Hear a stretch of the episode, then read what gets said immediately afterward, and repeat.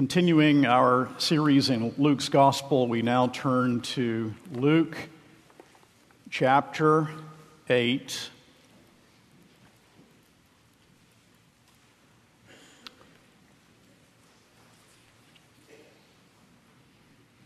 Verses 16 through 21. Now, let me remind you that there is a great crowd that has gathered and Jesus has presented what is sometimes called the parable of the sower, what we call the parable of the soils, when we looked at it last week. And he is continuing the same theme of that parable, though now changing the figure in verse 16. So it's important that you understand the connection. Will you pray with me? Our Father, our hearts beat with passion for your glory. And yet we also know, as believers in Christ, we do not, we do not desire your glory as we should and as we ought. We can never do so. Even in heaven, when we are free from sin, we will nonetheless be finite creatures. And you are deserving of infinite praise. Father, knowing who you are, knowing something of your holy nature, we now come to your word and we desire to see Christ, the only hope for us sinners, the only one who can redeem, the only one who can save. There is no other. And we pray that you will use the preaching of the word for the conversion of the lost and that your people may grow in grace and that we may be conformed to the image of your Son but also that you would use that word in the lives of your people gathered here, that it may be multiplied in their families and workplaces and neighborhoods and throughout our community and indeed throughout the world. Use us in this little town, in this little place, in this small church. Use us, Father, we pray, that we may, that we may through through Christ's power, through the Holy Spirit's blessing, be used of you throughout the globe until Jesus comes again. Open our hearts that we may see our need and that we may see the sufficient Savior on the page of Holy Scripture. In Jesus' name we pray with utter humility. Amen. Standing together, reading together Luke's Gospel beginning in verse 16 of chapter 8. This is the Word of God. No one, after lighting a lamp, covers it with a jar or puts it under a bed, but puts it on a stand so that those who enter may see the light. For nothing is hidden that will not be made manifest, nor is anything secret that will not be known and come to light. Take care then how you hear. For to the one who has, more will be given, and from the one who has not, even what he thinks that he has will be taken away. Then his mother and his brothers came to him, but they could not reach him because of the crowd. And he was told, Your mother and your brothers are standing outside desiring to see you. But he answered them, My mother and my brothers are those who hear the word of God and do it. The word of the Lord. Please be seated.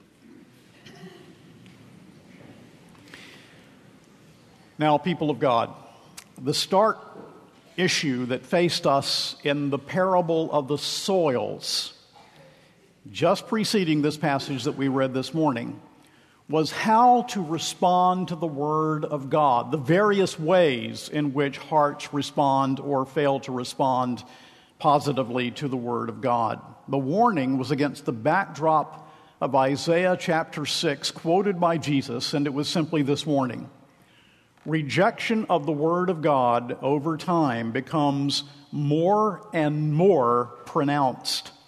The heart that is hard and rejects God's Word becomes harder and harder and harder if God does not intervene.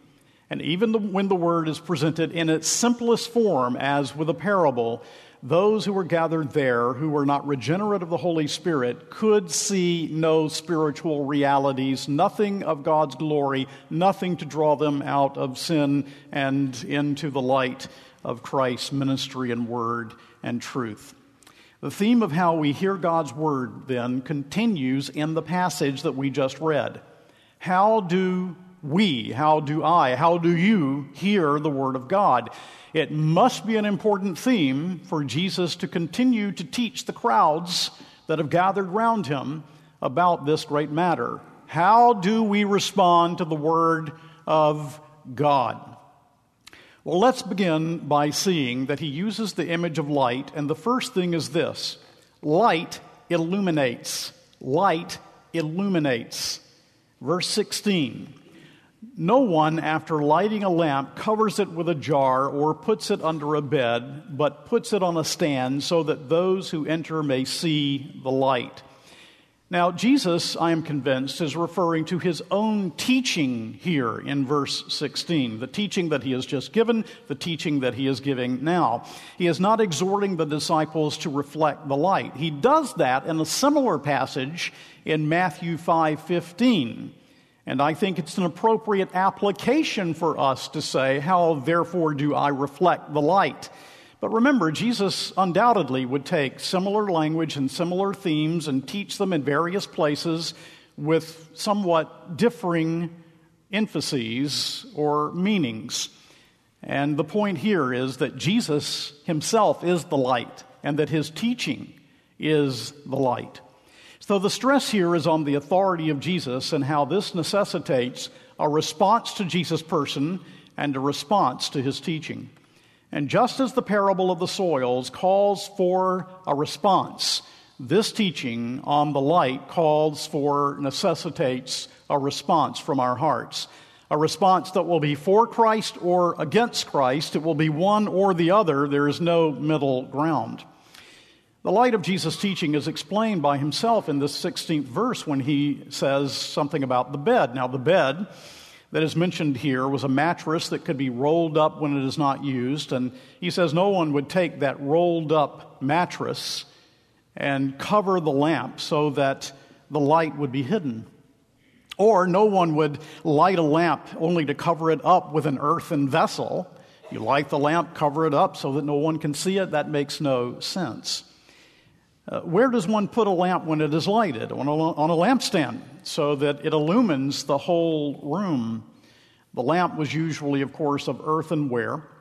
It had a handle and it had a nozzle where there was the wick, and there were two holes on top one for pouring in the oil, the other for the air. So you could take something like an earthen vessel, or you could take a mattress and you could cover the top and it would keep the oxygen away from the lamp and it would be extinguished.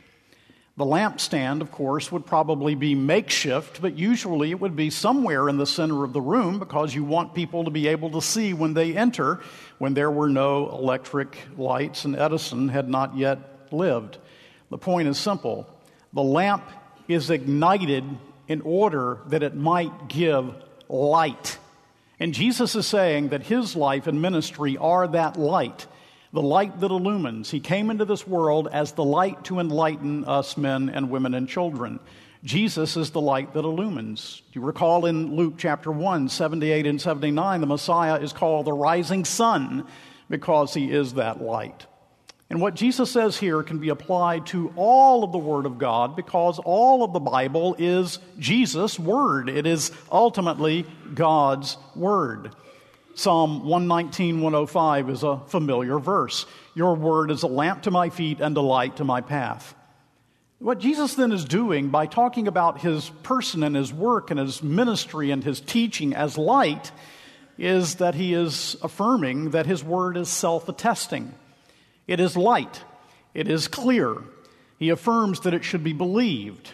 His word is invested with divine authority that is beyond question, and therefore it should be heard, it should be heeded, it should be believed, it should be obeyed because it is light that comes into the dark world. And just as God's revelation of himself in nature is clear, the problem is not with the clarity of God's revelation in nature. The problem is with our sin and our failure to perceive it. so his revelation of himself in his Son and his Son's word is also clear. It is self attesting. The word carries its own authority within itself. There's nothing that can be put above the Word of God to determine its truth. Rather, the Word determines the truth and falsity of all things. This is the constant witness of the Scripture concerning itself. The Bible never gives anyone an excuse for not believing what it teaches. Jesus never gives anyone an excuse for not believing what he teaches, what he says, or what he came to do. Rather, the opposite is true. We are all held responsible for not believing the self attesting word of Christ. So, if that is the case, that the word is indeed self attesting, that it is absolutely clear and altogether sufficient, why is it that we sinners, by nature, do not see the clear light of the word for what it is? Well, we could turn to many passages to help to illumine this point for us. But let's turn to one, 1 Corinthians chapter 2, verse 14. Now, if you'll turn there to 1 Corinthians chapter 2, you will read this verse in which the depravity of man and our total inability is referenced by Paul in relation to the Word. I think the context would demonstrate that, but look at verse 14 only, 1 Corinthians 2:14. The natural person, that's the person who doesn't know Christ, the person outside of Christ. The natural person does not accept the things of the Spirit of God, for they are folly to him, and he is not able to understand them because they are spiritually discerned. And so, because of that, sinners do not see the clear light, the light which really is clear of the word for what it is. Proverbs 4:19 The way of the wicked is like deep darkness they do not know over what they stumble. 1 John 1 6 If we say we have fellowship with him while we walk in darkness, we lie and do not practice the truth. Ephesians says, You once were darkness, but now you are light in the Lord. And I was a boy of about 13 years old. I had just come to faith in Christ, and I could not wait to get to the worship services. I'm still that way, by the way. I cannot wait to get to the worship services. It's where I wanted to be. There was a radical change in my life when I came to know Christ. I didn't care anything about worship, cared nothing about the Bible. God saved me, and I couldn't get enough of it.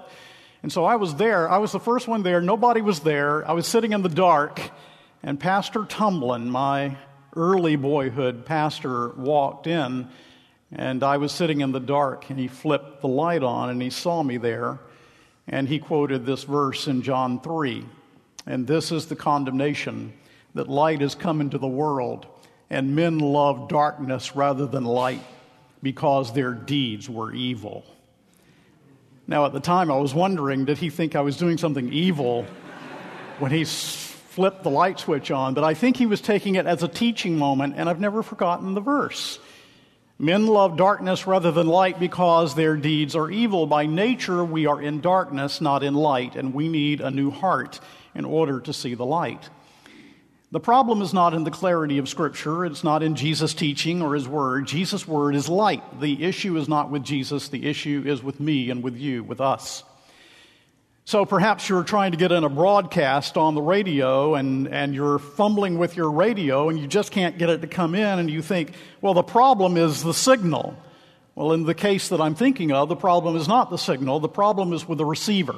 The problem is with your radio or whatever device you might use now to listen to whatever you want to hear. The problem was not in the signal. The signal was perfectly clear.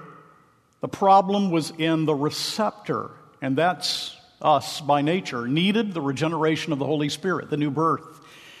The Westminster Confession of Faith, having spoken of the self attesting nature of Scripture, says in chapter 1, paragraph 5 Notwithstanding our full persuasion and assurance of the infallible truth and divine authority thereof is from the inward work of the Holy Spirit, bearing witness by and with the Word in our hearts.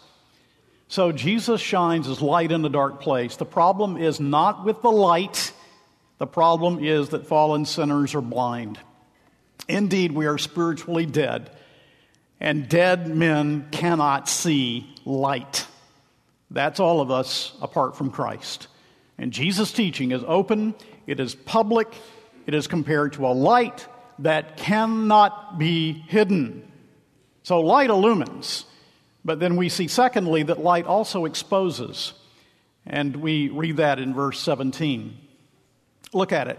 For nothing is hidden that will not be made manifest, nor is anything secret that will not be known and come to light.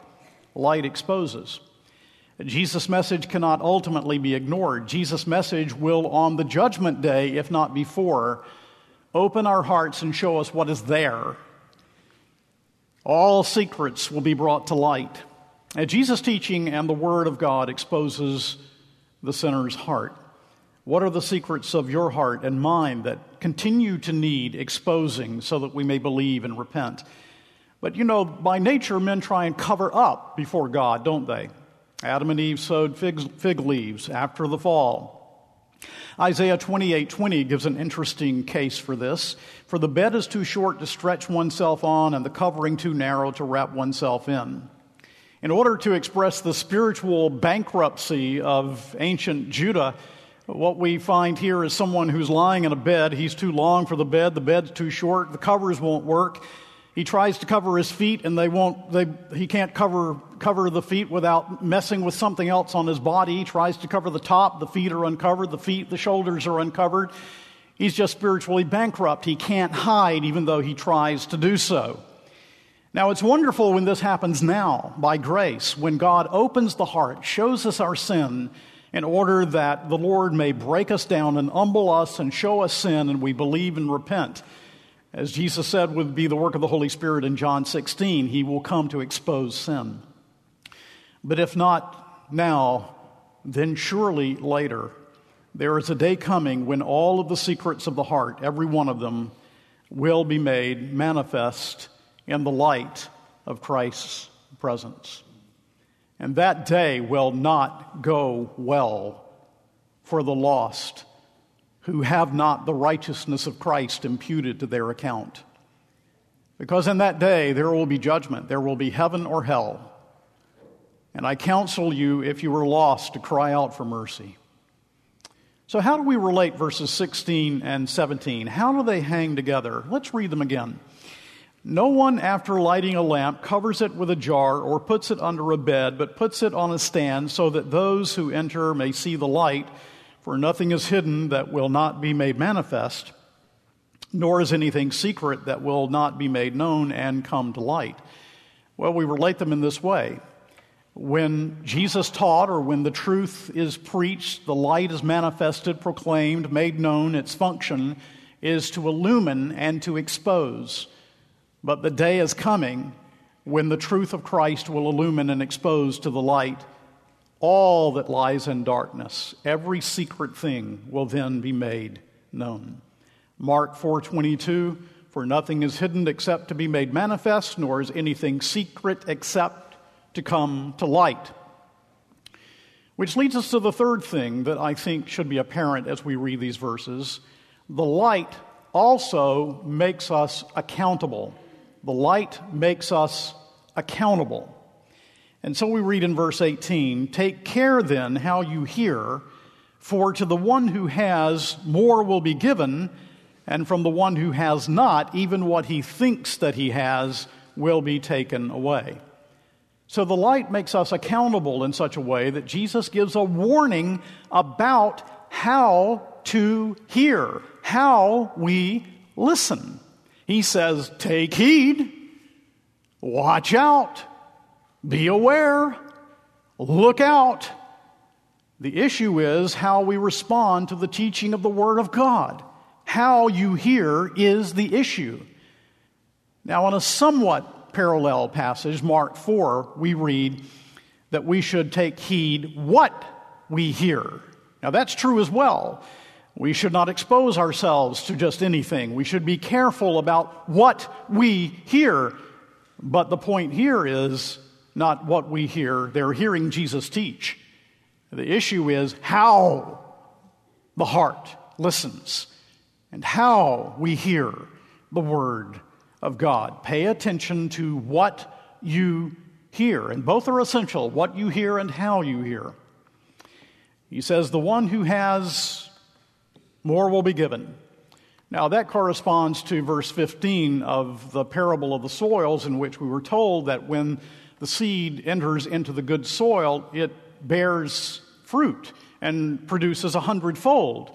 Those of you who hear believingly and with faith and hear well, you have the promise of Jesus Christ in this passage that it's going to grow, it's going to mature, and that it's going to bear fruit. More will be given. That's a wonderful thing to know. But he also says in this passage, the one who has not, even what he thinks he has will be taken away. Now, it's very important that it's put that way by the Lord Jesus. He wants us to see something. Even what he thinks that he has, not what he has, but what he thinks that he has will be taken away. Because the person who is going to be judged is also a person who is self deceived. He thinks that all is well. He thinks that he has received the Word of God. He thinks that he's honoring Christ, but he has no ground for it, no foundation for it, because he does not really understand Christ's teaching. He does not understand what Christ came to do, and he does not understand the gospel. So, the intellectual component in hearing the Word of God is, is extraordinarily important, but it's not that alone. It is a knowledge of God that is Holy Spirit wrought, of which Jesus speaks in this passage. What Jonathan Edwards called the divine and supernatural light. Edwards says the divine and supernatural light is a true sense of the divine excellency of the things revealed in the Word of God and a conviction of the truth and reality of them thence arising. Uh, Edwards' point is simply what the Bible teaches. It's not just a rational knowledge that God's word is true, it is a heart that relishes what is true. It is a soul that longs for what is true. It is a human spirit, because indwelt by the Holy Spirit, that loves what is true and believes that God has revealed it. It's a sense of the loveliness of the things that Jesus speaks of in this passage or elsewhere a sense of the loveliness of Christ and the beauty of Christ and his plan of redemption. So let's take Edwards' point and let's update it. Here's the idea Suppose we have a chemist, and the chemist decides he wants to learn everything there is to know about honey. And so he takes the honey and he analyzes it in his lab. He does all of these sorts of tests. He writes big, thick uh, books about it, maybe his doctoral dissertation. He writes, he analyzes honey, he speaks of its properties, he can tell you everything there is to know about honey, but if he has never tasted honey, he doesn't know honey. Does that make sense to you? If he's never tasted honey, he can tell you all the properties about it, he can tell you everything about it, but he doesn't know honey because he's never tasted honey. Heard about a woman who made the comment, I've been in church all my life, she said, and never heard a sermon until I was 58 years old. Well, she didn't mean she hadn't heard it with the ear. She had never heard it.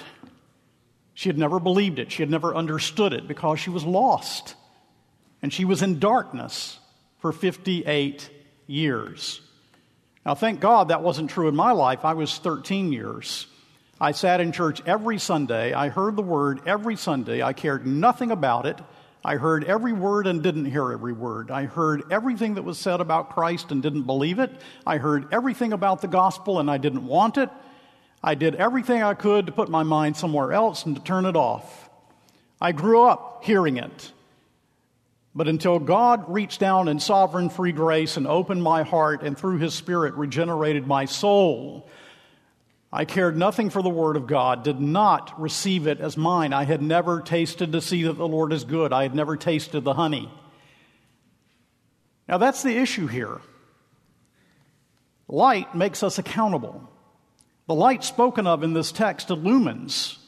One can know about the light without ever having seen because of the light. So, which is true of you?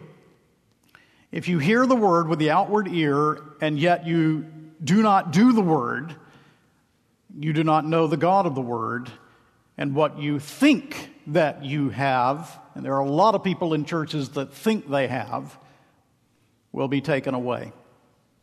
True faith always evidences itself. That's the point, I think, of the connection with Jesus' mothers and brothers. In that next section, Jesus' mothers and brothers came. The crowd was so great they couldn't get in, so someone slips in and says, Your, your family's out here, your mother and your brothers are standing outside. And by the way, Mary did have relations with Joseph after the birth of Christ, and there were brothers. Passing remark, because Rome teaches otherwise. I remember John Murray saying that if she didn't have sex with her husband, she was a wretch indeed. But she did. After the virgin birth of Christ, there were half brothers. But the point is here, they couldn't get in to see Jesus. But he answered them, My mother and my brothers are those who hear the word of God and do it. John 17, Jesus prays before going to the cross for his disciples. Do you remember what he prayed? He says, They have kept my word. Now, we know they didn't keep it perfectly, right? We know that they didn't altogether believe, that there was a lot of, a lot of mixture with their true faith, but nonetheless, they had really believed in Jesus and they have kept his word. Very imperfectly, but very really. So, verses 17 and 18 give a pro- profound and pronounced warning. Obviously, the Lord Jesus is pointing, and I think everyone would have understood that he was pointing to the judgment day. So there's a solemn note here, and I think we need to think about that solemn note. Everyone to whom I speak now, every one of us, including myself, will either trust Christ, whose sacrifice is sufficient to save us to the uttermost, because he is sufficient to save to the uttermost all who come to God through him. And there is no other person and there is no other way of salvation, only Jesus Christ and his atonement on the cross and his resurrection from the dead. Everyone will either believe and trust in Christ or you will be condemned in the judgment on the last day. It is one or the other. Ecclesiastes 11:9 Walk in the ways of your heart and the sight of your eyes, but know that for all these things God will bring you into judgment. Ecclesiastes 12:14 For God will bring every deed into judgment with every secret thing whether good or evil. Matthew 10:26 Nothing is covered that will not be revealed or hidden that will not be known. Matthew 12, 36. I tell you, on the day of judgment, people will give account for every careless word they speak. Matthew 16, 27. For the Son of Man is going to come with his angels in the glory of his Father, and then he will repay each person according to what he has done.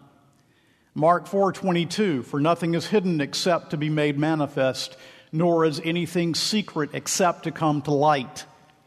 Luke 12, 2. Nothing is covered up that will not be revealed or hidden that will not be known. Therefore, whatever you have said in the dark shall be heard in the light, and what you have whispered in private rooms shall be proclaimed on the housetops. Romans 2:16 Paul speaks of that day when according to my gospel God judges the secrets of men by Christ Jesus. 1 Corinthians 4 5, therefore do not pronounce judgment before the time, before the Lord comes, who will bring to light the things now hidden in the darkness and will disclose the purpose of his commendation from God. Revelation 20 12 and 13, and I saw the dead, great and small standing before the throne, and the books were opened. Then another book was opened, which is the book of life, and the dead were judged by what was written in the books according to what they had done. And the sea gave up the dead who were in it. Death and Hades gave up the dead who were in them, and they were judged, each one of them, according to what they had done. Did you hear all of those scriptures? And we're just scratching the surface. They could well be multiplied. There are no secrets from God. There's, there's nothing that we think, nothing that we do, nothing that we say that God does not know in His divine omniscience. And it will all be judged in the last day. And again, I say, if you do not have the righteousness of Christ imputed to you, you cannot stand on the day of judgment. He is the only hope of sinners. Samuel Davies was one of our great Presbyterian forefathers who is sometimes called the Apostle of Virginia. He lived about the same time as Jonathan Edwards, succeeded him as the president of the College of New Jersey, now Princeton, after Edwards' death. And he preached a sermon on Acts 17:30 on the universal judgment. Here's a snippet of what he preached. What astonishing discoveries will this trial of every hidden thing make? What noble dispositions which never shone in full beauty to mortal eyes, what generous purposes crushed in embryo for lack of power to execute them, what pious and noble actions concealed under the veil of modesty or misconstrued by ignorance and prejudice, what affectionate aspirations, what devout exercises of heart which lay open only to the eyes of omniscience and are now brought to full light and receive the approbation of the supreme judge before the assembled universe. But, on the other hand, what works of shame and darkness are then revealed? What hidden things of dishonesty? What dire secrets of treachery, hypocrisy, lewdness, and various forms of wickedness artfully and industriously concealed from human sight? What horrid exploits of sin now burst to light in all their hellish colors to the confusion of the guilty and the astonishment and horror of the universe. Surely, the history of mankind must then appear like the annals of hell or the biography of devils. Then the mask of deceit will be torn off, clouded characters will clear up and men as well as things will appear in their true light. Their hearts will be, as it were, turned outwards, and all their secrets exposed to full view. The design of this judicial inquiry will not be to inform the omniscient judge, but to convince all worlds of the justice of his proceedings and this design renders it necessary that all these things should be laid open to their sight, that they may see the grounds upon which he passes sentence. Does not the prospect of such a revealing fill some of you with horror? For many of your actions, and especially of your thoughts, will not bear the light. How would it confound you if all your secret thoughts were now all published? Even in the small circle of your friends. How then can you bear to have them all fully exposed before God, angels, and the universe? Will it not confound you with shame and make you objects of everlasting contempt to all worlds? These are the facts to be tried. And I think of my own heart, and I think of the people under my charge. Hey, I even think of the elections coming up. Which one of our American fathers said, What makes a statesman is that he makes all of his decisions in light of the judgment to come. What makes a politician is that he doesn't. And preachers used to preach these things, didn't they? Very rarely do you hear. There's heaven, there's hell, there's no in between, there's a judgment coming. And it needs to be preached again. In proper balance, but it needs to be preached again. So listen, we all know this day is coming. Eternity is written on our hearts. no one, not me, not you, no one could stand on that day on the basis of his thoughts, his conscience, or his actions. There is only one way to be prepared for that day total trust in Jesus Christ, standing on that day dressed in the legal righteousness of Christ. Because God is the purchaser and He is the price in His Son. And therefore, His Son's sacrifice is able to cleanse you no matter how deep and dark or secret your sin has been. And there is therefore now no condemnation to those who are in Christ Jesus. And those of us who have put our trust in Christ alone can look to that day with reverence and awe. But we need not fear any condemnation because we are now completely accepted in the person of Christ. And we may sing, Bold shall I stand in that great day, for who aught to my charge shall lay? Fully absolved through these I am from sin and fear, from guilt and shame. And so the message of the passage to every one of us is take heed how, yes, what, but take heed how you hear.